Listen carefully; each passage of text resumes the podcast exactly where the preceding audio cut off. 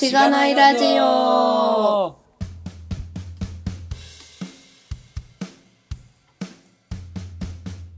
はようございます。おはようございます。おはようございます。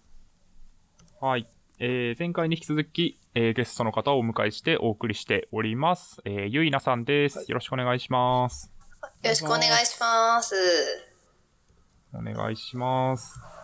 えー、前回は結構、ゆいなさんの、まあ、これまでのお話、まあ、特に SI っぽい話と、あとは、なんだ、車載組み込み、組み込み系の話とかをお伺いをしたかなと思ってます。で、まあ、最後に、結構こう、会社の方針と合わなくなってきた、まあ、宗教っぽいっていう話が あったかなと思うんですけど、ところで、まあ、転職を考え始めたっていうところで終わったかなというのが前回のあらすじでした。はい。はい。はい。なので、まあ、結構ね、今、あの、医療系のスタートアップにお勤めかなと思うので、まあ、その辺に入られた経緯とか、どんなことやってんのみたいな話も深掘って聞ければなと思ってますので、はい。ぜひ、後編もよろしくお願いします。ははい。お。願いします。はーい。そしたら、ポッドキャストの紹介を早速しますかね。はい。いいですよ。はーい。えーこのポッドキャストは SIR の SE から Web 系エンジニアに転職したんだが楽しくて仕方がないラジオ、略してしがないラジオです。題名の通り、SIR から Web 系に転職したパーソナリティのズッキーと、神が、近況を話したり、毎回様々なテーマで議論したりする番組です。しがないラジオでは、フィードバックをツイッターで募集しています。ハッシュタグ、シャープしがないラジオ、ひらがないしがないカタカナでラジオでツイートしてください。しがないラジオウェブページがあります。しがない .org にアクセスしてみてください。ページ内のフォームからもフィードバックをすることができます。感想、話してほしい話題、改善してほしいことなどをつぶやいてもらえると、今後のポッドキャストをより良いものにしていけるので、ぜひたくさんのフィードバックをお待ちしています。はい、お待ちしてます。お待ちしてます。はいはい。これでも、ちょうど、あの、前後編の間の休憩時間で話したんですけど、すごい、あの、収録がスムーズで、リモート収録にもかかわらず、はい。はじめ緊張してましたが、はい。大変ありがたい。はい。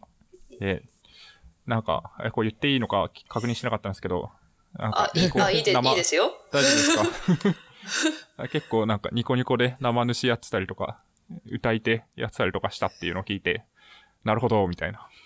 まあ、それは慣れてるわけだなっていう。そうですね。今となっては黒歴史ってやつですね。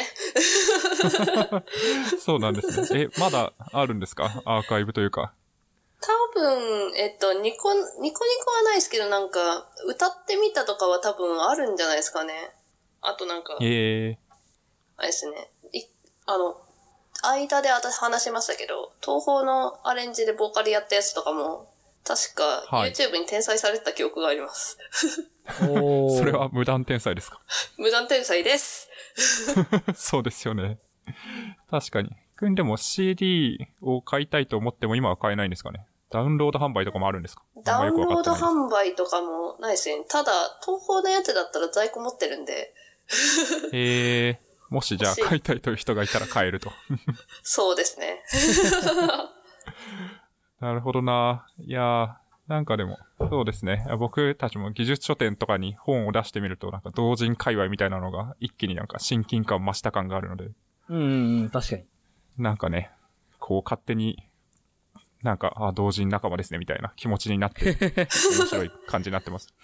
だいぶ違いますけど、内容としては。そうですね。はいはい。えー、したら本題入りましょうかね。うん。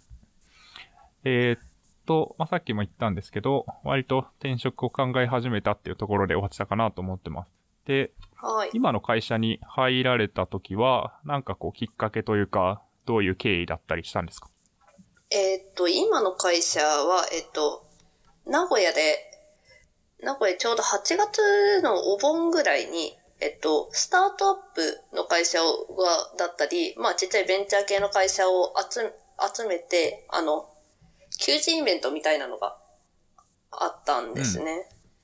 はい。うんで、えっと、その求人イベント、求人イベントで、まあ、そもそも、まあ今、今の会社って全然知らなかったんですよ。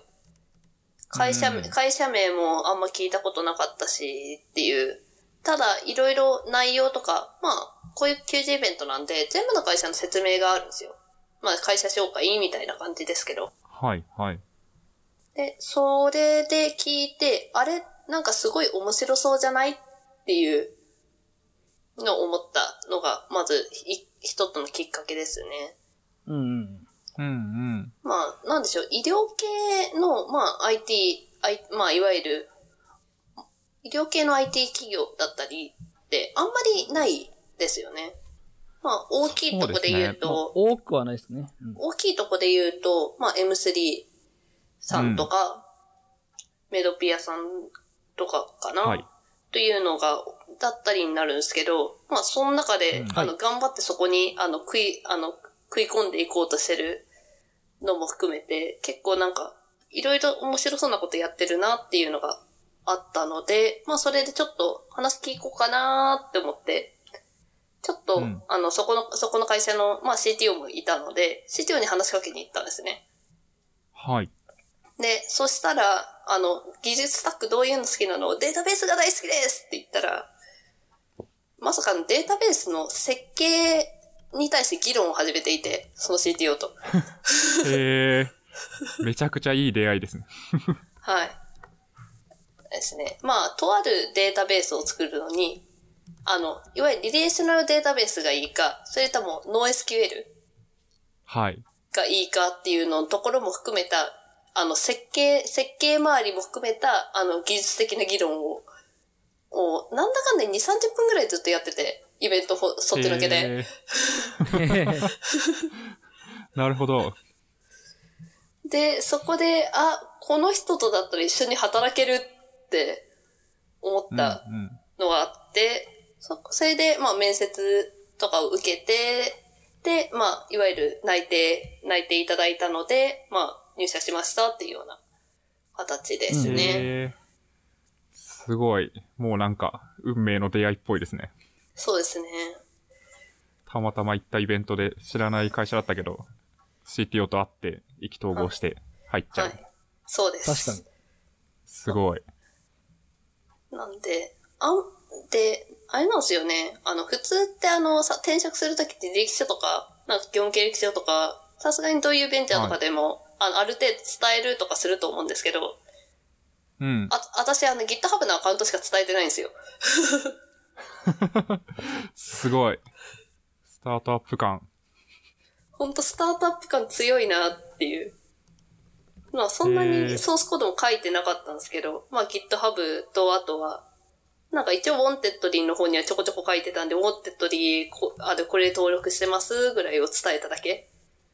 はい、はい。うんで、あの、履歴書も何も書いてないっていう転職を達成しました。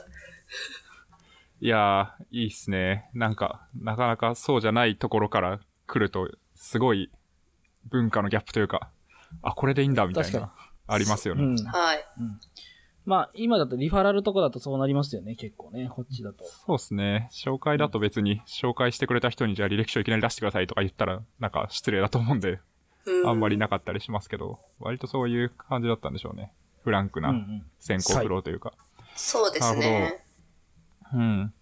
ちなみに、もうちょっと会社の話とか深掘って聞いてもいいですか？あ、はいはい。これは、プリ、プリベントさんでいいんですか？あ、はい。プリベントっていう名前です。はい。うん。プリベントさんな、医療系の中でもなんか、どういうことをやってるとかってあります？例えばなんか M3 さんとかだと結構、まあいろいろやってるんですけど、医者のなんかデータベースとか持ってて、お医者さうんに情報提供してとかが一番強いと思うんですけど、うん。えっと、う、えっと、まあ、プリベントうちはですね、えっと、いわゆる、えっと、生活習慣病の重症化予防っていうのをメインでやってる会社ですっていう。で、ここってあんまり IT 関わらなさそうだなっていうのを思うと思うんですけど、はい。いわゆる、まあ、重症化を予防するために、えっと、まあ、いわゆる医療従事者さん、まあ、管理栄養士さんとか、理学療法士さんが、まあ、いわゆる利用者さんと面談をしますっていうようなことをするんですね。で、そこの面、はいはいそこの面談の時に、えっと、まあ、合わせて、他にもいろんな、あの、歩いた歩数の情報とか、はいだ。ったり、あの、運動どんだけしましたかっていう時間。あとは、まあ、いわゆる何を食べましたかっていうような情報とかを、えっと、うちで作ってるアプリを利用者さんに使ってもらって、登録してもら、もらいます。うん。で、その情報を使って、いろいろ、あと、そういう指導をしていきますっていうような、の。ような感じですね。なるほど。結構、だから、こう、まあ、生体情報、生体情報どこまで取るかわかんないですけど、まあとか、まあなんか歩いた歩数とか、割とそういうのを、こう、ライフログ的にログを取って、はいそ。れを元になんかいろいろと、こう、担当の医療従事者の方と話せるようなそうです、そうで感す。じにするとかってことですかね。はい。まあ、他に情報をいわゆる、まあ、取って、取るとかっていうのに、あの、フィットビットを使っていて、ほう。ん、僕も持ってます。あら。はい。えっと、フィットビットの、から、あの、API とかで情報を取ってきて、いろいろ裏で、コネコネするとか、っていうのとかを、まあ、こっちの、まあ、今の会社で言うと、そういうのをやってるところ、人がいたりとか、っていう感じですね。はうーん。なるほど。それなんか、お客さんとしては、こう、医療機関だったりするんですか？えっと、お客さんは、えっと、健康指導になるんで、あの、健保さんはい。が、えー、うんうん。保健健師さんとかですかね。えっと、保健師さんっていうかは、健保にいる、まあ、そこ、そこの健保に所属してる人、所属して、あの、保険、保険料を払ってるような、いわゆる利用、ああ、はい普通はいはい。、はい。利用者さんはいっていうのが対象になる感じですね。ただ、直接的には健保さん経由とかになるので、B2B2C みたいなうーん。感じでやってるイメージですね。なるほどっすね。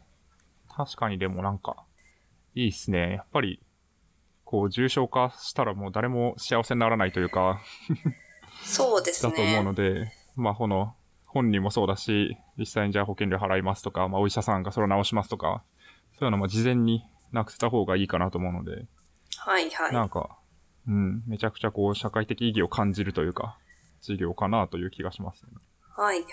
ありがとうございます。確かに、そのヘルスケア系って、その、なんか最近で言うと、ウェアラブルデバイスみたいなところがこう発展してきている現在で、うん。はい注目されてる分野ですよね。うん。確かに、いろいろやりやすくなってる気がしますよね。うん。そうですね。うん、うん。なるほどっすね。そこに、じゃあ転職、まあ、転職、転職活動自体はでももうほぼ、あれですかね、イベント行って、意気投合して、内定出て入ったみたいな。あ、そうです、そうです。そんな転職活動という転職活動もしてないっていう。うん、うん。なんか、いい会社あればなっていうステータスの時に、はいたまたま行ったイベントであったみたいなそうです、そうです。感じだから、他の会社とかはそんなに受けたりしてなかったってことですかね。そうですね。他の会社もなんかちょこちょこ、あの、 Wantedly とかでなんか募集してるところ話聞きに行ったりとかしたんですけど、なんか、うん。なんかすごい、ああ、ここいいなって思うところもあんまりなくって。うーん。で、うーん、なんか、なんかさ、うーんっていうのの状態のまま、なんだかでずっとやってた。ずっと、あれですね、いたので、その結果、その結果が、あ、ここだっていう、もう、本当運命の出会いですよね。今言ってしまうと。若干。そうですよね。確かに。いや、でも、なんか、こう、ガッと、あ、やめようって言って転職活動を、例えばなんか2ヶ月とかでガガッとやるケースもあると思いますし、逆になんか、こう、いい会社あればって言って、長く、長期的に網を張っておいて、あ、めっちゃいいじゃん、入ろうって言って転職決めるみたいな、両方のパターンあると思うんですけど、うん。そうですねどっちかってい。うと後者のパターンだったのかなと思ってて、まあそれはそれで、そうですね。はい。うん、本当にいい会社に入るときは、こっちの方がいいのかなって思うところもあるなと思った感じですね、今話聞いてて。はい。ですね。それで言うと、前者が、前者で転職決めたパターンっていうのが、前の、うんいわゆる2社目のパターンだったので、はい。うん、それで言うと、だいぶ転職してからのいろんな心の持ちようも違うなっていうのもありますね。急いで転職だとやっぱりその場をとりあえず何とかしたいからって言って言うのうんうんもありますけど、今回の場合だともう最初からもうこれにがっつりやっていくぞっていうあれで入ってき、入っていけてるんで、はい、はい。すごい、心の準備がある種できてるというか。そうですね。違いそうですね。ううん。確かになうん。結構でも、探すとしたら名古屋とか、まあ愛知県の会社が多くて、その中でも探してたって感じなんですよね。そうですね。東京に行きたいなって思った時もあるんですよ。おなんですけど、ねはい。なんですけど、あの、ささすがに東京の通勤に私、あの、一社目の東京だったり関東前の通勤に、一社目の時にもうすでに嫌気がさせていて、なるほど。研修の、た研修のいわゆる1ヶ月だけはい。研修の1ヶ月だけでも、ああ、もうなんか、満員電車だ、もうダメ、東京ダメって、東京関東なんかダメな気がする っていうのもあって、はいあんまりちょっと、通勤も本当に楽だったらいいけど、そうじゃないとあんまりちょっと行きたくないなっていう。はい、はい。うんまあそうですよね。あんまり人道的ではないですよね。満員電車は。ですね。はい。確かに。まあ、うん、結構ベンチャーとかスタートアップとかだと、割と出社時間ずらしたりとかして、満員とまではいかない電車で通えるようにするケースは、まあ多いは多いですけど、んそうですね。。僕も基本座れてるうーん、ぐらいの、うん。とはいえね、人が多いのは変わんないですからね。まあ確かに。街に。どこ行ってもなんか混んでて、カフェとか入れないしとか。うん。そういう辛さはまあ確かにある。なるほどですね。いやなんか、こう、名古屋でスタートアップでってなると、はいなんか少なくとも東京に比べると少ないような気がして、まあ特に、なんつうんですかね。なんか、例えば、よく聞くのは SI とか受託の会社から、まあ、自社サービスやってる会社に行きたいですみたいな話の時に、なかなかこう、名古屋で探すとか、別に名古屋に限らずだと思うんですけど、まあ、大阪で探すとか、なんかこう、東京以外で探すのって結構大変って話もよく聞くので、そうですなんかその辺ね。もし、なんか、どうなん、実際どうだったのかみたいなのってありますか？けど、それで言うと、えっ、と、今回、あの、いわゆる、この求人イベントがないと知らなかった会社でもあったので、う。うんん。で、そういう意味だとやっぱり自分でアンテナ出していくっていうのもありますし、あとは、コミュニティで人とつながるうんっていうのは割と重要かなっていうのはちょっと思思った次第ですね。うん。で、うんちょうどこの転職の、まあちょっとちょっと前あたりぐらいから勉強会とか、名古屋でも数はちょっとあんまり少ないですけど、いろいろ出始めていて、あの、こういう会社さんあるんだとか、っていうのは知っていた。あの、ある程度知ることもできたし、あの、それであの、おいでよって言ってもらえることもあったので、はい、うんはい。いいつながりですね。そうですね。うん。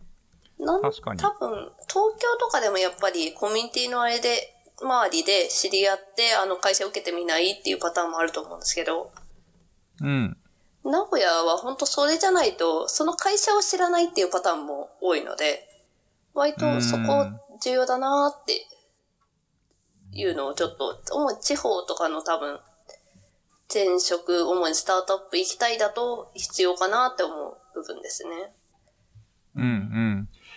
確かにそうですね。まあ、そんなに、まあ、会社の数とか、そもそものエンジニアの数が、まあ、東京に比べちゃうとどうしても少ない分、結構そういうコミュニティベースで、情報交換だったり、まあ、その知り合い作って、まあ、採用だったりしてるっていうのが、まあ、より強くなるのかなっていうところですかね。うん確かに、まあなんか、流、人材の流動性もこっちのが多いから、まあそれを狙って企業がいっぱいアウトプットをするっていうのもありそありそうですよね、普通に。うん。東京の方が。そうですね。うん。確かに。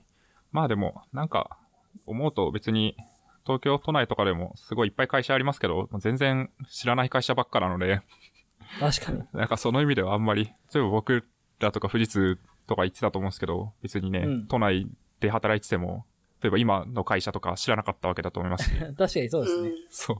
そこはなんかまあ本質的には変わらないのかなっていう気もしましたけどね。ああ。アンテナを張るるとか、コミュニティに参加して、ちゃんと、自ら、こう、知りに行く、情報を取りに行くみたいな、ことが結局重要なのかなっていう気はしましたけどね。うん。うん、うん。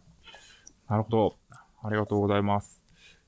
ちなみに、今の会社だとどんなことをしてるんですか、お仕事として。えっと、今の会社だと、本当に何でも野菜やってるのはちょっと強いんですけど、えっと、はい主に人数どのくらいなんですか？全体で30人ぐらい。おー。あスタートアップねエンジニア的に言うと？エンジニアは、えっと、一島で収まってるから、は、エンジニアだったり、開発部門で8人、うん。常勤で8人とかって感じですね。デザイナーさんが2人いたりするので、うん。そうなると、こう、何でも屋さんになりがちですよね。そうですね。でう、ん。まあ人数少ないのもありますけど、主にあの、サーバーサイド方面で、あの、メインでやって、で、やっていきたいとか、やりたいっていう人が、本当に、あの、私、私が最初だったみたいで、うへえ。ん。なんで、基まあ、本的に CTO を除いてね。そうです。はい。CT を除いて、だとサーバーサイドを、まあメインでやっていくっていうのは私だけだったのもあったので、基本的にはもうそっちのサーバーサイド周り、あとは、場合によってはもうクラクラウド周りのあの、いわゆる基盤ですね。インフラ基盤周りも場合によっては見る。で、あとはそのインフラ基盤周りも含めたセキュリティの辺も全部見る。なるほど。広いですね、結構。そうですね。だいぶ、ほんと広い、広く、あの、手広くやってる。あとは、あれですね、よくあるのが、あの、ISO の、あの、ISMS とかっていうのはい。で、はいああると思うんですけど、ね。うん。個人情報とか、情報はい、個人情。報とかのやつだったり、そういうのの、そこ、その辺の、その辺の対応もやったりしてるので、おー、へえ。結構上司数がやる、やりがちなところですね。そうですね。普通の企業だと。はい。まあ、割とその辺とかの上司がやるようなことも全部やるよ。あと、まあ、社内のなんかパソコンセットアップやってたりもするし、まあ、すごい。なんでも屋さんだ。本当に何でも屋さん何でも屋さんですね。ですね、はい。すごい。IT なんでも屋さん。ですね。まあ、なん、そこうやって何でも屋さんですけど、主に自分が触ってんのは、まあ、社内のシステム周りが中心ですね。うんなので、今で言うと、えっ、と、今やってるものは、えっ、と、 Rails で顧客管理のシステムをちょっと組んでいるものの、いわゆる運用保守はいだ。ったり、まあ、新、新規機能とかも私の方で作ったりとかもしますね。で、あとは、うん。えっと、まあ、マーケティングとかあとランディングページ LP っていうものがあるんですけど、はいまあそれ、そ、その、いわゆる、そのランディングページを、まあ、うちの社内でどういうページがあるかっていうのを管理する、管理するためのシステムの運用保守もやってますね。うん。っていう子です。うん、うん。なるほどっすね。いやー、だいぶでも、こう、仕事の内容とか働き方としては変わりましたか、その前の会社だったり、最初の会社だったりからすると。そうですね。最初の会社とかからすると、そもそも服装が違うじゃないですかっていう。そう。最初スーツですか？私は、スーツではなかったですけど、あの、いわゆる、まああの、よくあるオフィスカジュアル的なものはい、はい。を、きで、着なきゃいけない。ジーパンはアウトとか、っていうのはよくあったんですけど、私、普段着って T シャツジーパンなんですよ。おう 特にあの、服にあんまりこだわりがないのもあったりするんですけど、その T シャツジーパンのままで通勤できる。そのまま仕事できる。あれなんて素晴らしいんだろうって。いや、素晴らしいですよね。なんか、着替えるという必要がない。あと、あの、仕事用に服を揃えなくていい。あー、確かに。そうっすね。特に、まあ、だん、わかん、だん、まあ、それスーツだと、スーツ着とけばええやんみたいになるんですけど、はい。なんか、逆にオフィスカジュアルみたいな感じだと、むずいっすよね。うんそれ、ああ、そういうのがあるんですね。どこまでいけんのかとかね、あるし。そうですね。あの、どこも、どこまで大丈夫っていうの、あと、あの、常駐してた時だと会社によって、こういう服はいけるとかっていう感じでこ、全然違ったんですよ。基準が。な、えーなるほど。で、会社で基準が違うってなると、すあー、えー、うーん、これは、この服、こういう服はアウトかな襟付きじゃないとダメだよ、とか。襟付き、襟付きのシャ襟付きのなんかそういうの着てねっていう感じとか、うーん、めんどくさーっていうのを思いながらやってました。めちゃくちゃめんどくさいですよね。謎の暗黙的なルールに従って、ちょっとずつ服装をなんか、ここまでいけるのか試すみたいな。あ、そうです、そうです。全然本質的じゃない感じが辛いなという。うん。ですね。そうですね。まあ、あとは、あれですね、は SI 時代だったりそういうの違うのは、割と議論したりとかそういう機会はだいぶ増えましたね、前よりも。うん。なるほど。あの、どうやったらやっぱりいいもの作れるかっていうような方向で議論ができるっていうのがやっぱり違って、どうや、どうやったらこれ、これ、あの、どうやったらこれってこううまくいくのかなとかっていうの。あとはデータ、本当にさっきもあれですけど、データベース設計周りだいぶ議論したりとか、はい。半、はい。半日、丸一日、ま、半日ぐらいひたすら喋って、喋ってその辺で、その辺のところだけを喋って資料をまとめて、い本当に一日が終わったとか、うん。そういうこととかも結構多かったりで、割と議論して、お互いちゃんと腹据えて、よし、じゃあこれでやろうっていう感じでやっていけるっていうのは多くて、結構それは、それは私の本当に精神的なところも含めて、あ、いいなって思うところですね。うん。うんなるほど。いいっすね、いいっすね。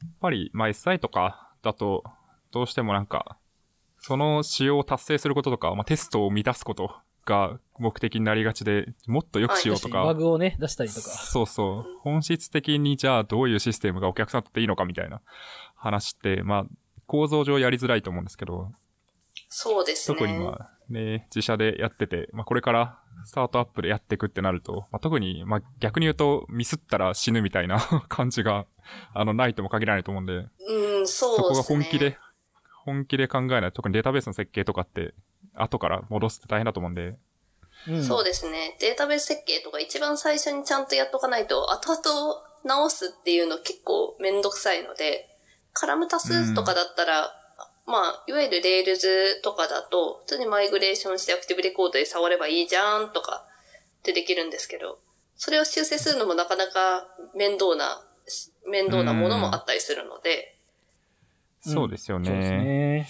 っていうのも、まあ割と、特にまあスタートアップだったり自社サービスやってるところだと、かなり本質的に、そのプロダクトを良くするために、エンジニアとしてどう貢献できるのかみたいなところで働けるのはすごいいい話、いいところだなと思いますよね。はい。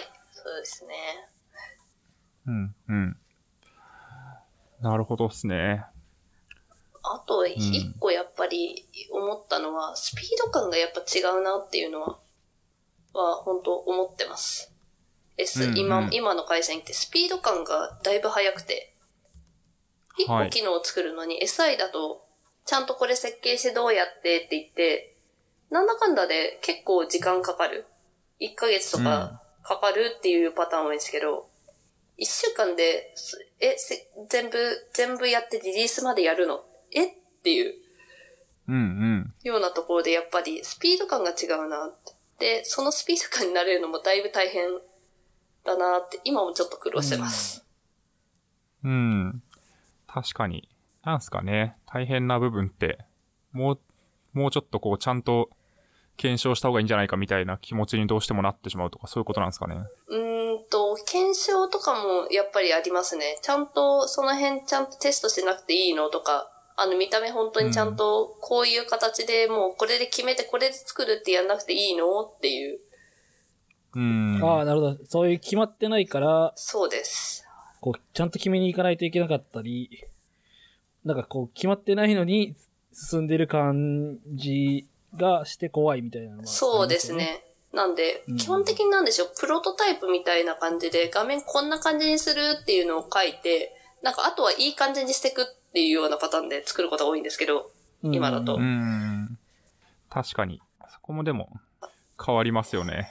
まあそこも、なんすかね。別に、なんだ、あらかじめ決まってるのがいいとか、あらかじめちゃんとバグがないことを検証されてるのがいいっていう世界と、まあ、多分考え方自体が違って、はいい。かにこう早く出して機能の検証をするかとか、もし問題があっても後から直せばいいよとか、ある種ね失敗を許容するみたいなことを前提にスピードを重視してるっていうのが、まあ、特にスタートアップとかだと、まあ多いかなと思ってて、そうですね。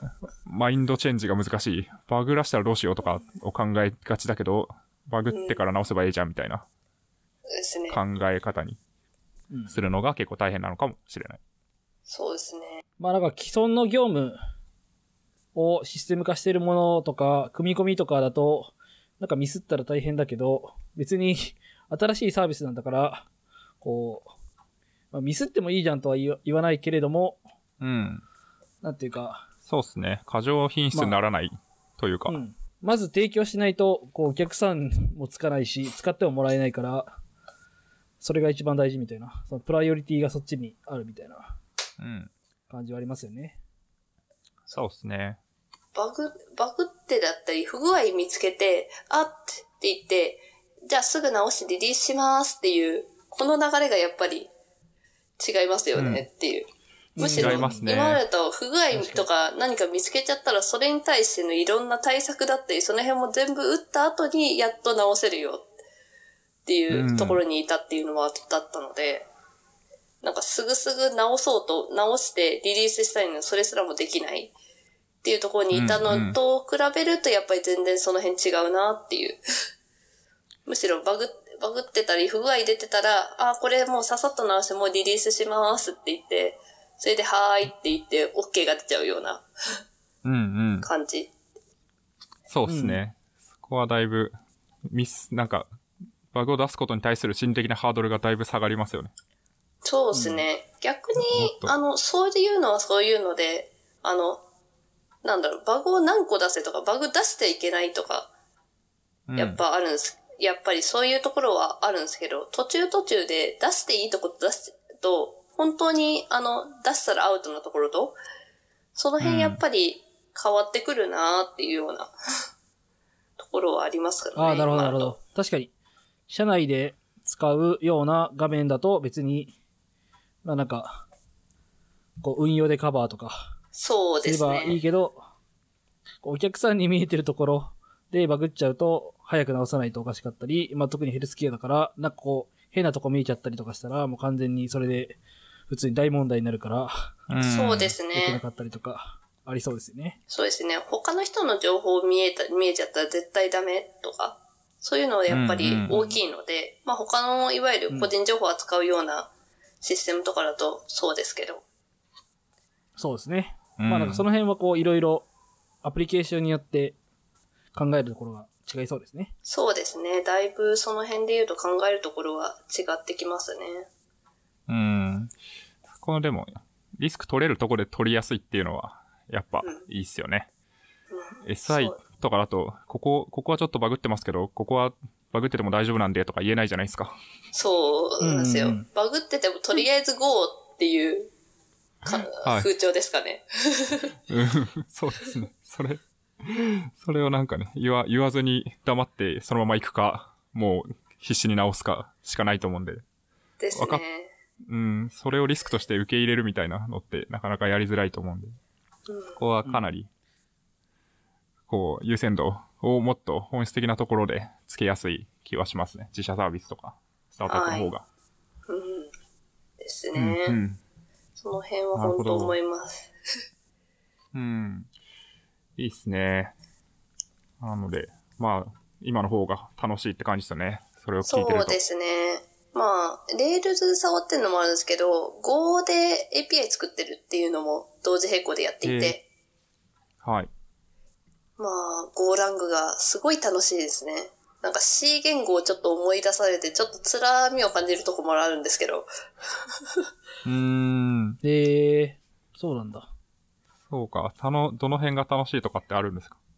っていうか、あれなんですよね、えっと、 Rails とか、あの、Ruby とか JS って型があんまり意識ああ、ないじゃないですか。方があんまりないですね。型書かないじゃないですか。そうですね。型ないですね。僕も JS 書いてますけど。そうですね。あの、まタイプでス、クリプトじゃないんですか？あ、タイプスクリプト？ああ、なるほど。うん、まあ、使えば、使えばって感じですけど、まあまあ、ネイティブって、こう、もともと言語仕様として入ってる方が、サポートとしてもああ手厚いとは思うんで。そうですね。Go は、Go のやっぱり最初から型があるっていう、なんでしょう、安心感。うん。やっぱりもともとやっぱり組み込みがあるっていうのもある、組み込みやってたっていうのもあるんですけど、この型にはこれを入れ、この型の変数にはこれを入れて、でやるだったり、ポインタだったりうん。が、まあ、ポインター、ゴーラングにはポインターあるんですよねっていう。う。で、ポインタで渡せてだったり、メモリをちゃんと有効的に活用してプログラムが書けるっていうはい、のとか、はい。そういうところとかがすごいあの楽しくて、なんか若干組み込みの時を思い出させるのも、ような要素もあれあれど、やっぱり楽しいんで、ひひたすら書いてるって感じですね。確かに、まあ、いい、いいところをついてるというか、書けば書けるし、ある程度モダンな、なんというか、こう、ゴーラングがやってくれる部分もあるっていう。そうですね。そういう意味だとゴーランめっちゃ楽しいってなってます、今。うん。なるほど。いいっすね、いいっすね。なかなかね、Go とかも触れる会社と触れない会社あると思うんで、そうですね、確かにあんまり、そうっすね。あの、古、古めの会社だと、そもそも Go って何ですかみたいな。うんで、そうですね。で、その Go ラングをちょっと使いつつ、えっと、ですね、えっと、いわゆるあのビジネスインテリジェンス、BI を作ったりもしていて、社内で。えー、グラフ、描画してとか。そうですね。自前で作るんですね。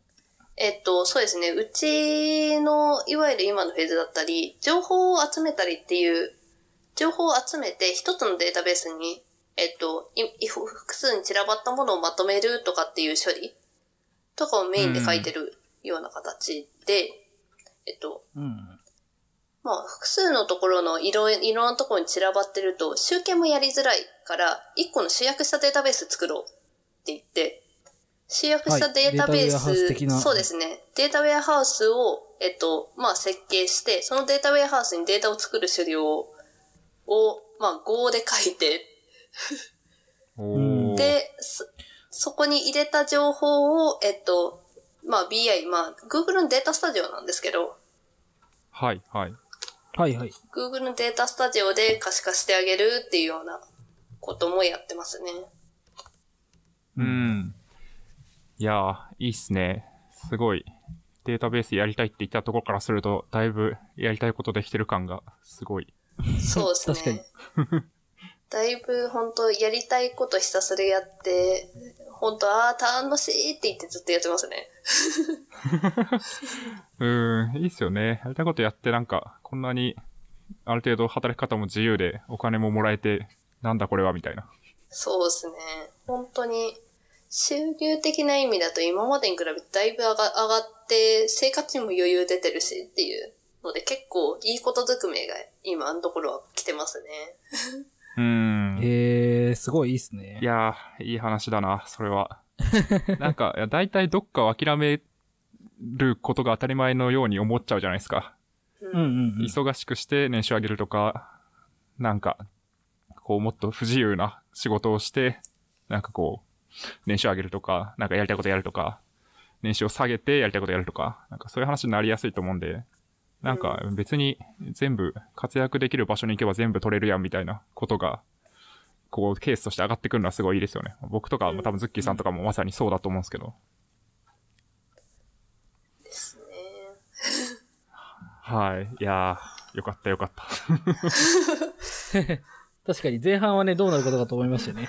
どうなることが、そうですね。まあ、まだ大変なとこだったと思うんで、前半の話のはい中では。。そうそうそう。そうですね。で、むしろ前半つらみの話しかできしてなかったんじゃないかなって うん思うぐらいには。そうですね。いやー、なるほど。まあ、仕事の話としてはそんなとこですかね。そうですね。はい。あと、そうですね。いくつか他にも話したいトピックとして挙げていただいてて、えー、っと、どうしますか？わかんない。全部話せるかわかんないんで、優先度をつけられるといいなと思うんですけど、うん。まず、どうですかね？ま、あれですかね？RDB の話とか、データベースの話して、コミュニティの話しますか？そうですね。うん。まあ、RDB はいいぞって、あのメモに書いてあるんですけど。そうですね。えっと、私がデータベース好きって言ってるのが、あの、ひたす、データベースの中でも、リレーショナルデータベース、まあ、いわゆるあの、よくあるデータベースが好きすぎるっていうのはあって、はい。なるほど。なん、あんまりわかんないですけど、データベースが好きって、こう一般的な感覚で聞いて、なんでってなると思うんですけど、はいそこはなんか、まあ、どういうところが好きなのかなそうそう。うん。えっと、なんでしょうね。まあ、あるそもそも RDB 好きとかってなった大元って、あの、Excel からスタートしてるんですよ、私。へえ。あの、Excel でいろいろ集計だったりしていく、だったりっていうので、はいはいはいはい。いろいろやってく、やってたり、どうやったら効率的に集計できるかなって言って、いろいろやっぱり触るんですけど、そうすると、なんかどんどんどんどん、あの、内容的には本当データベースと設計やってるんですよね。今思ったら。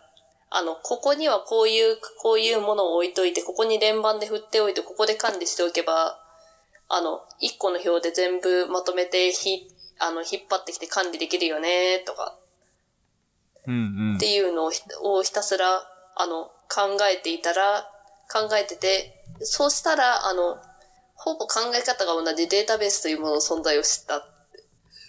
うんうん。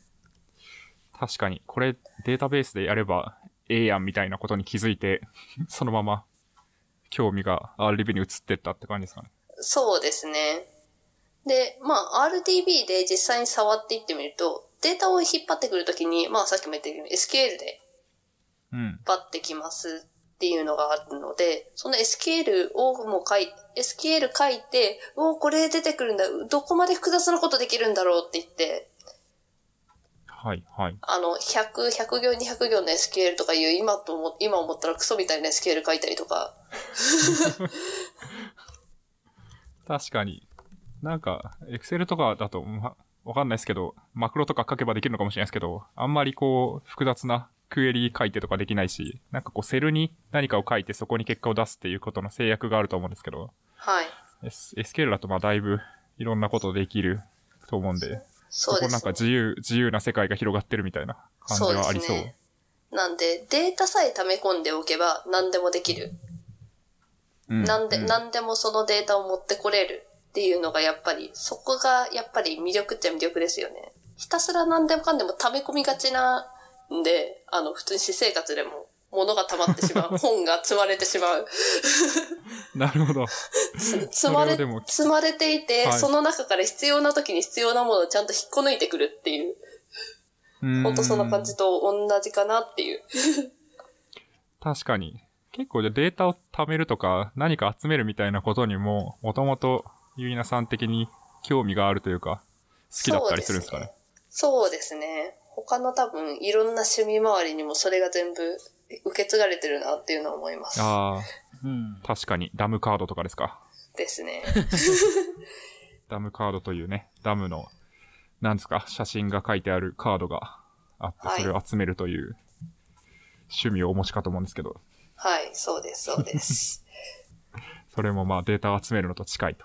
そうですね。データ集めたりとかに若干近いなっていうのは思ってます。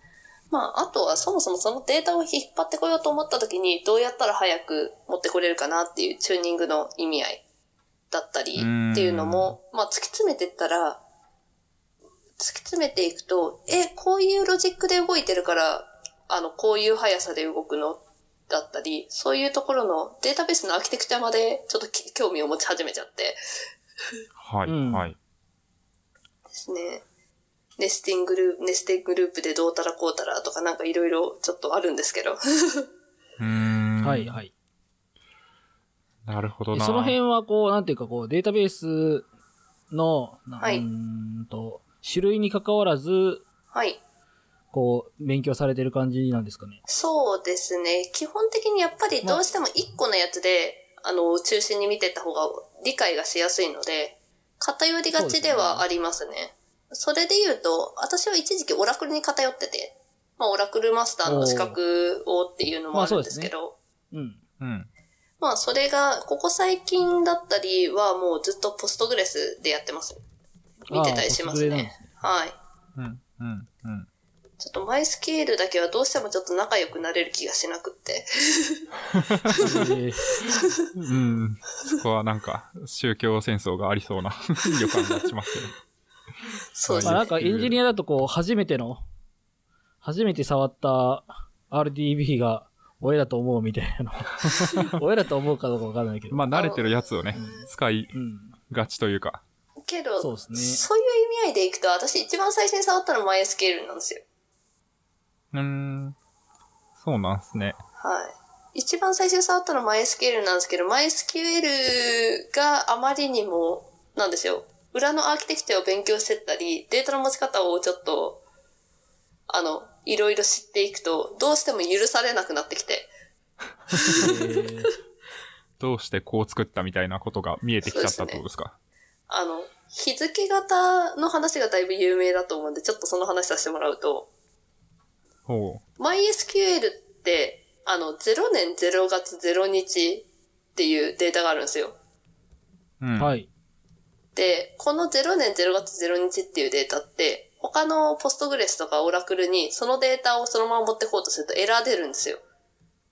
存在しな、うん存在しない日付の情報だからって言って。確かに。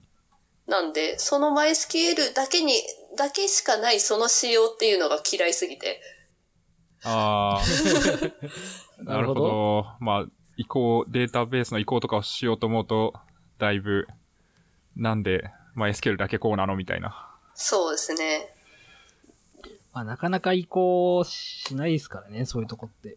うーん。ねデータベース移行とかもあんまないですけど、そもそももうこういうデータがあるっていう時点で治安が悪いなって思ってしまっていて。確かに、日付として不正なんだったらそもそも入れんなよみたいな。そうです、まあまあそうです。確かに。そうです、そうです。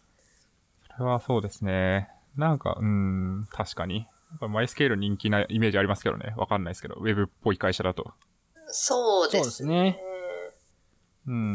まあでもまあこう、どっちか、どっち、まあなんか初めサービス作るのはどっちかみたいなところありますよね。うんとなんでしょうね。えっと、マイスケールの方が性能は出しやすいってよく言われます。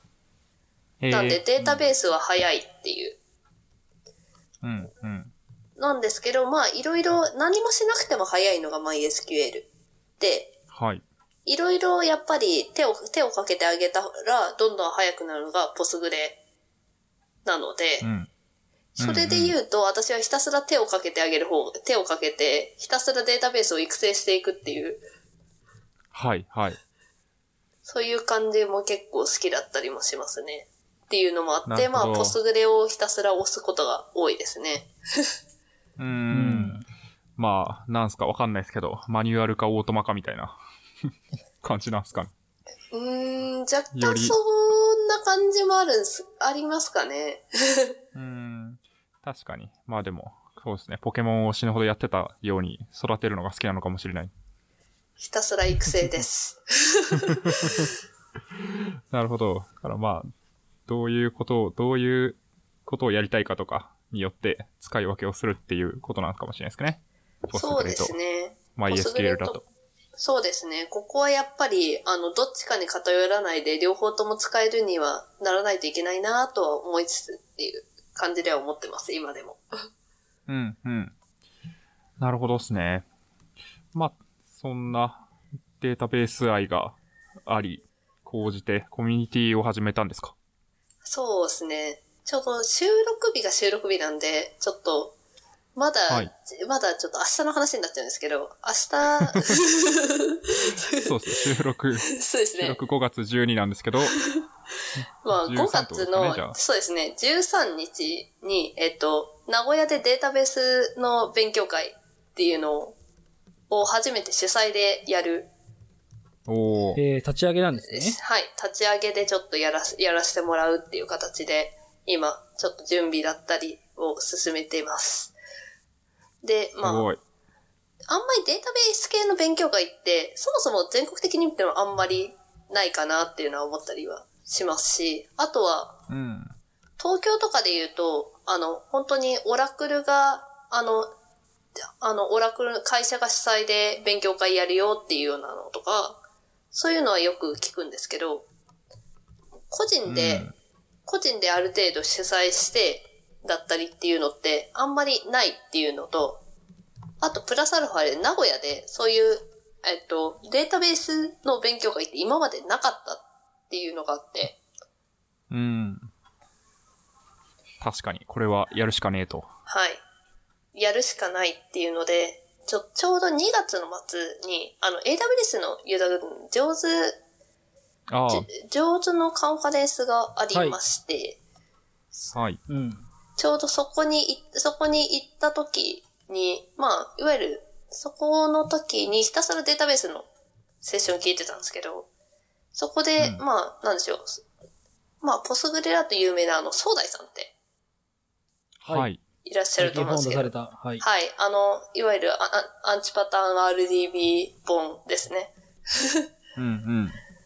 あの方ともちょっとはいろいろ話して、あ、もうこれいろいろ共有したいとか、やっぱり勉強会とか、名古屋とかでもやっていかないといけないなって、特に総大さんって、えっと、中国、中国地方で DB 勉強会みたいな感じで、地方で勉強会やられてたりとかしていて、あ、はい地方でもそうやってそうです、はい。岡山とか、うん。なんかいろんなとこでやられてるっていうのもあって、あ逆にこれ、地方とかでもどんどんそういう話す機会とか、あの、あれば絶対行きたいし、じゃあないんだったら作ればいいんじゃないっていうのを突然思い立ってしまって、はい、はい。で、動いちゃった。で、動い、突然動いてしまった結果が5月の、5月の愛知開催っていう感じにななりました。おー、いや、すごい行動力が。確かに。その辺もでも、やろうって思ったのはなんか、こう、仕事の内容が変わったりしたからとかもあるんですかね？話したいことが増えたとか。そうですね。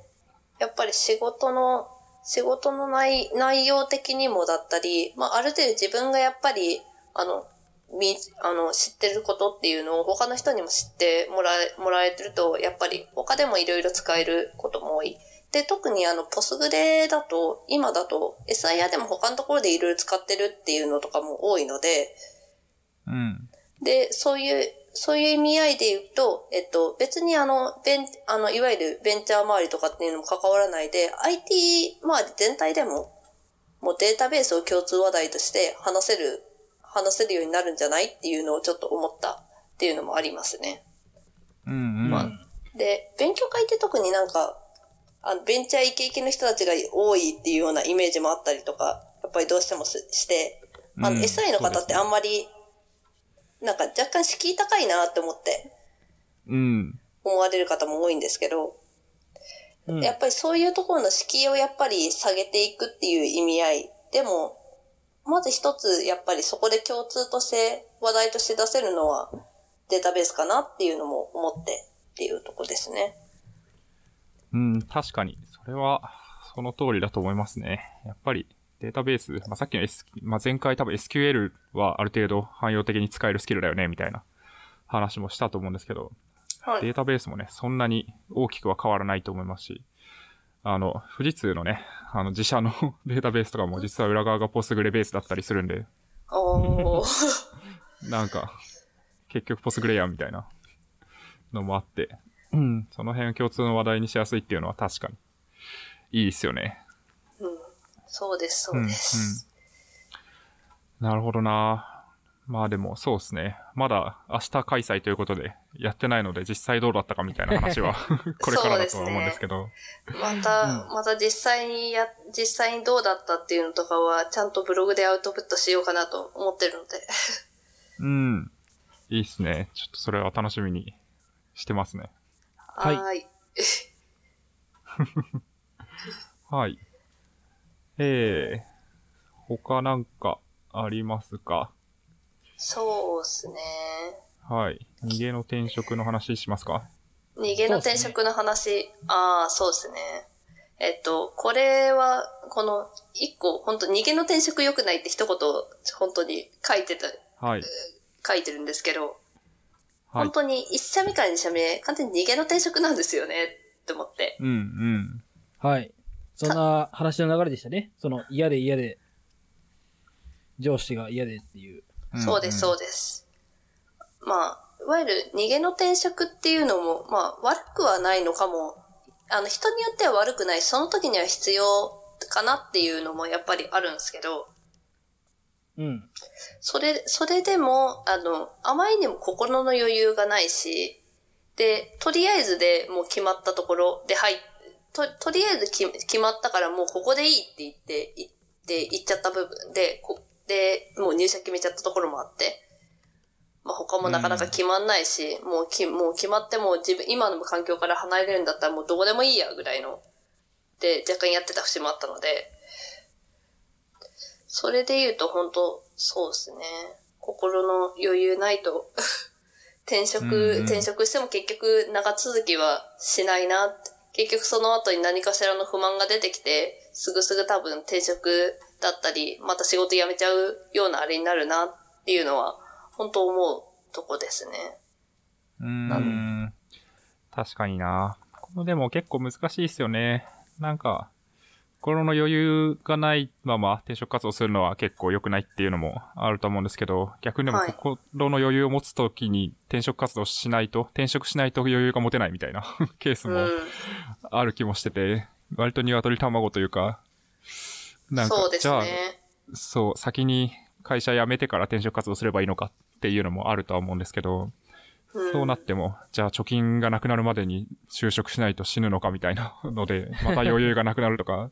そうですね。まあなんで私の場合だと、実質的に今思うと、その1年で転職活動をした企業にし言いながらもっていう、企業にいながら、結局その会社にずっといる気はもうさらさらなくって転職活動してたっていうのにもだいぶ近いので、うん。まあ、一個の方法として、あんまりよろしくはない方法ですけど、すぐパッて抜け、いなくなる前提っていうのもあるので、うん。そういう意味だと、まあ、一回、あ一回まあ、他のとこ、他のとこどっか行ってからちゃんと、あの、腰据えて考えるっていうのも、まあ、一個の方法としてはあるのかな、どうなんだろうなって思うような感じではあります。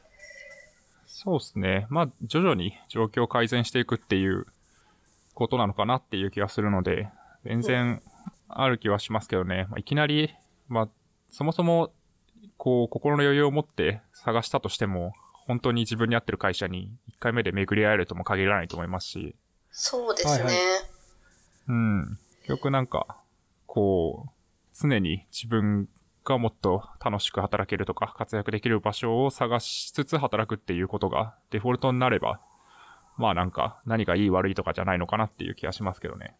うんうんうん。そうですね。まあ結局自分にとってで、ど、どれが一番ベストなのか正直やってみないとわかんないところが、転職でもやっぱり多いです。多いですしねっていうのはちょっと思う部分です。そうですね。それは、そうだと思います。うん。なので、まあ、なんか、新卒の就職で入った会社を、いや、ここに決めたからずっと働くんだって思いすぎないのと一緒で、そこから転職した会社で、いやでも転職、前の会社の引き止めを断ってここに来たんだから、ここでも頑張んなきゃみたいなのを思い込みすぎない方がいいのかなとはすごい思ってて。そうですね。なんでしょう。結局、会社を中心に考えるか自分中心に考えるかっていう、そこかなっていうのもちょっと思うところはありますね。で、私はどっちかというともう会社で考えるっていうのの考えをもう捨ててしまったので、1回目の転職で。はい。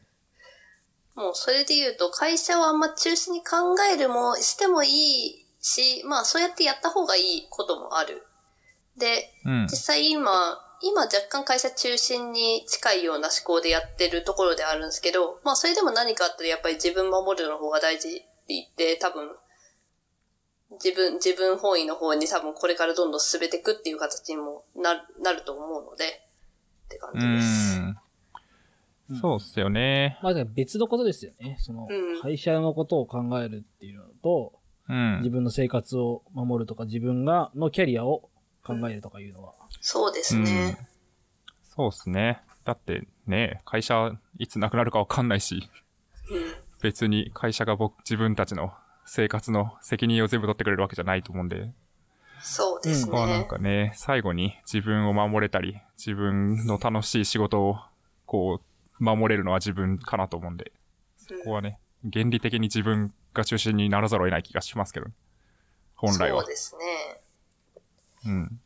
今、原理的に自分中心で多分考えれたら、考えれるから、多分転職っていう、で転職っていう方法を取るっていうのもありますし。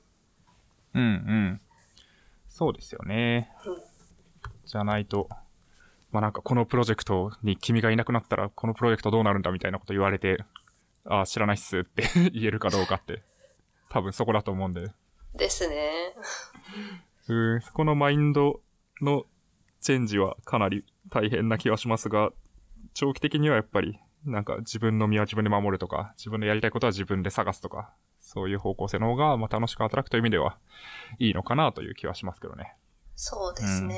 うんやっぱりうん楽しく働こうと思ったら結局自分の何かしらの軸は絶対ないとダメか、ダメだなっていうのは本当思、思う、思うようになりました。うん、うん、うん、うん。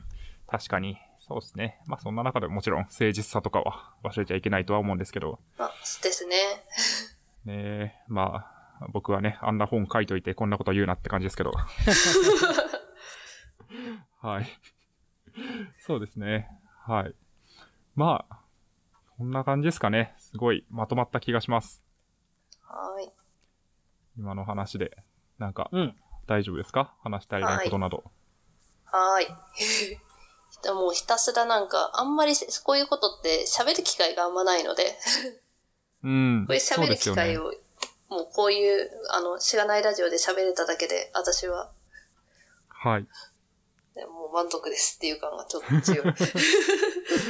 はい。ありがとうございまあまなんか確かにこういうのを、こう、そこういう来歴みたいなのをね、あんま話す機会ないから、まあなんか名刺代わりにしてくれた、くださってる方も多いしね。す。うん。この、そうです知らないね。ラジオの出なかなかね。ね、そう、自分の人生振り返って話すみたいな機会ってそんなに普通ないと思うんで、うんまあ。ね、そこを出した上で、もしなんかね、聞いてる人で、ああ、これめっちゃわかるとか、なんか悩んでます、同じこと悩んでますとか、なんかフィードバックとかもあると、また、あの、楽しいかなと思うんで、そうですね。その辺もね、こう来るといいですね、たくさん。はい。ね何かしら、あの、聞聞いてみたいとかでも全然 DM 開放してるんで、確かになんか、聞いて全然何でも、DM でもどうぞっていう感じです。素晴らしい転職相談でも、データベース設計の相談でも、はい。何でもござれです。ありがとうございます。心強いと思います。リスナーさん的にも。はい。じゃあ、一回締めましょうか。はい。はーい。はい。じゃあ、ズッキーさんお願いします。えー、しがないラジオではフィードバックをツイッターで募集しています。ハッシュタグ、シャープしがないラジオ、ひらがなでしがないカタカナでラジオでツイートしてください。しがないラジオウェブページがあります。しがない .org にアクセスしてみてください。ページ内のフォームからもフィードバックをすることができます。感想、話してほしい話題、改善してほしいことなどつぶやいてもらえると、今後のポッドキャストをより良いものにしていけるので、ぜひたくさんのフィードバックをお待ちしています。はい、お待ちしてます。お待ちしてます。お待ちしてます。ありがとうございます。えー、まあ、さっき感想を聞いちゃった気もするんですが、しがないラジオをご出演してみて、ね。改めてどうでしたか、いやー、けど、改めて自分、本当に自分を振り返る機会もあんまりないっていうのもあるんで、もうこれを機に一旦一回振り返ってみて、今後どうしていこうかなっていう、ちょっとその辺の、あれをちょっと考えるいい機会にもなったかなって思ってます。うん。おーそうっすよね。なんか、なんつうんすかね。ただこう、外に向かって情報をアウトプットするポッドキャストに出るっていうよりは、それをきっかけになんか自分の話するみたいなことが、そもそも新鮮な気がするんで。そうですね。本当小ノート書いてたのが、本当一回全部じゃじ今までの自分を本当振り返る機会になったなっていううんうん。のもあって。確かになる。ほど。そうですね。大体、そう、ゲストの方だとね、書いてもらうんですけど、これまでの来歴みたいな、話すことをみたいな。まあ、その別に来歴話したくなかったら書かなくてもよかったんですけど。まあ、そりゃそうですけど。大体よ、大体そういう話になるじゃないですか。はいはい。けど、なんか職務経歴書書いてる気分でした。確かにそうなんですよね。ちょっと申し訳ない面接みたいになりがち問題いはやけど、あれなんですよね。けど、職務経歴書書いてる気分とはいえ、実際それをあの、会社に出すってわけではないんで、こういうところっていう、こういうところのポッドキャストの小ノートだと。そうですね。なんかね。割とあの、本当にざっくばらんに書けるっていう意味合いだと、うんうん。本当いいいい機会でしたっていう感じです。なるほど。なるほど。ありがとうございます。そうですね。あまりそちらにね、言及されることなかったなかったから。そうですね。小ノートに。ああ、確かにそうかもしれない。うん。そうですね。そこで振り返れて。ですしね。まあ、それをね、また話して、こう、まあ、我々がそこに突っ込んでいくみたいなのも、うん。なかなかない機会かなと思うんでね。まあ、もし、うん。あの、聞いてる方で、同じような体験したい方いたら、えーご連絡いただくといいかなと思います。まあ、まだ、急はあるんですが、だいぶね、はけてきた感も、なくはない。言っても1ヶ月ぐらい、まあ先まで決まってるけど1ヶ月は短い方ですよ。確かに。しがないラジオ的には。はい。あしがないラジオの Q が今まで最長どんだけ積まれてたんだって、ちょっと気になりますけど、それ聞くと。どんぐらいですかね？まあ、2ヶ月ぐらいは、2ヶ月半とかまあ2 2ヶ月ぐらいは、あったねああったことはありますね。まあなんか、何人ぐらい、10人ぐらい。うん。あれですかね、うんちょうどあの、取りだめてたタイミングですかね。そうです、そうです。僕の結婚式準備のために取りだめてたタイミングが結構マックスで忙しかった時ですね。うん。なんかすごかったですね。確かに。そうですね。はい。あと、あれだ、あの、完全に我々の宣伝になりますけど、あの、ミートアッあプ、そうですね。ミートアップの話を完全にしなかったですね。あーちょっと、これもあの、都内なんで大変申し訳ないんですけど、6月14日金曜日にしがないラジオミートアップの第3回目をやろうかなと思ってて、結構ね、過去のゲストの人がなんかツイッターでもう一回出させろとか言ってたんで、もうじゃあここで 公開収録やるんでまとめて出てくださいっていう話にしていて、あの、あの、しがないラジオビーントアップという名前がつく前の、ただのしがないラジオ忘年会みたいなのが、一回2017年の12月ぐらいにあったんですけど、そうですね、クローズドでほぼやったやつ。そう、その時はもうゲスト、ほぼ全員ゲストみたいな感じで、まあ、一部リスナーさんがいた来ていただいてたんですけど、うん。その時もね、ボスラッシュ的にこう、そうですね公開。収録というか、なんというか、ボスラッシやりュ、ましたよね。ボスラッシュっていう表現良くないですか？けど、あの 面、白いですね。けどあのポストラッシュめちゃくちゃ面白かったんで、あの、もう一回ぐらいないかなって。あ、本当ですか？それ、ありがたいフィードバックス。本当、ねあの、ボスラッシュがたの楽しい。本当に、あの、聞いて、聞いてて楽しかったんですよ。うん次から次へと。そうななかなかでもね、こう、コンテキストをね、整理するのが大変なんで。そうですね。うん。ちゃんとね、エピソード聞いてる人かどうかもわかんないし、まあそこは別にそ前提としてもいい気がしますけど。そうですね。うんうん。その辺はありつつも、まあ、他も LT が3つぐらいそうです。ね。うん一般で LT を3人ぐらい募ってやろうかなと思。ってるんじで。時系列的には昨日ちょうど公開、その、イベントページ公開して、そうですね募。集開始して、はい。だ、だいぶ、すでに、あの、一般で50人超えて、50人枠を100人で増やしたんですけど、うん。今、まだ場所決まってないから結構その辺は自由に決めれるんですよね。まあうん決めれまあ自由に決めれるか逆に言うとね、増やしすぎると場所が限定されるんですけど、はいはいはい。はい。まあ、一応、一個調整中なので、そこ、そこのキャパシティとかがどうなるかっていう感じですけど、まあまあ、はい。多分大丈夫なので、もしね、えー枠はまだ、現時点では空いているので、もし興味がある方がいたら、気軽にね、参加していただくといいかなと思ってます。はい。6月14日かな？6月もう一回言うの、と。そうですね、14日金曜日14。日金曜日。はい。はい。あの、夏代さんが来てくれるらしいので、富山から。おー。そう、金曜日に午後休だか有給だかを取ってきてくれるという噂なので。ありがたい。はい。生夏代さんに会確か第1いたい方も、ね。回の時も、あの、はいドイツからね、石丸さんに出ていただいたりとか、ああ、それはね、中継中継でね、はい。出ていただいたんで。はい。ぜひぜひお待ちします。かしのゲストが。そうですね。そうですね。ああ、そういえばそう、そういえば、あの、そそうだ、その辺の人たち出てたんだっていう感が、なんか今になって思い出してる、私も。そうなんですよね。一回しか出てない人だとね、リスナーさんでもなんか、ああ、そういえばいたな、みたいな感じにね、なってしまう気がするあの。本当すいませんい、いたなってなっちゃって。なので、まあ、このね、イベントに出る人はちょっともう一回、あの、公開収録で出して、こう思い出してもらおうかなと、リスナーさんにはい。思っております。私は、私はイベントをハッシュタグかなんかでツイートしてもらったのをひたすら眺めてます。多分。ぜひじゃ地方あ、の方には申し訳ないですけど。そうですこんな感じお願ね。いします。リモート参加と枠として。リモート参加枠としてハッシュタグ眺めてます。ありがとうございます。はい。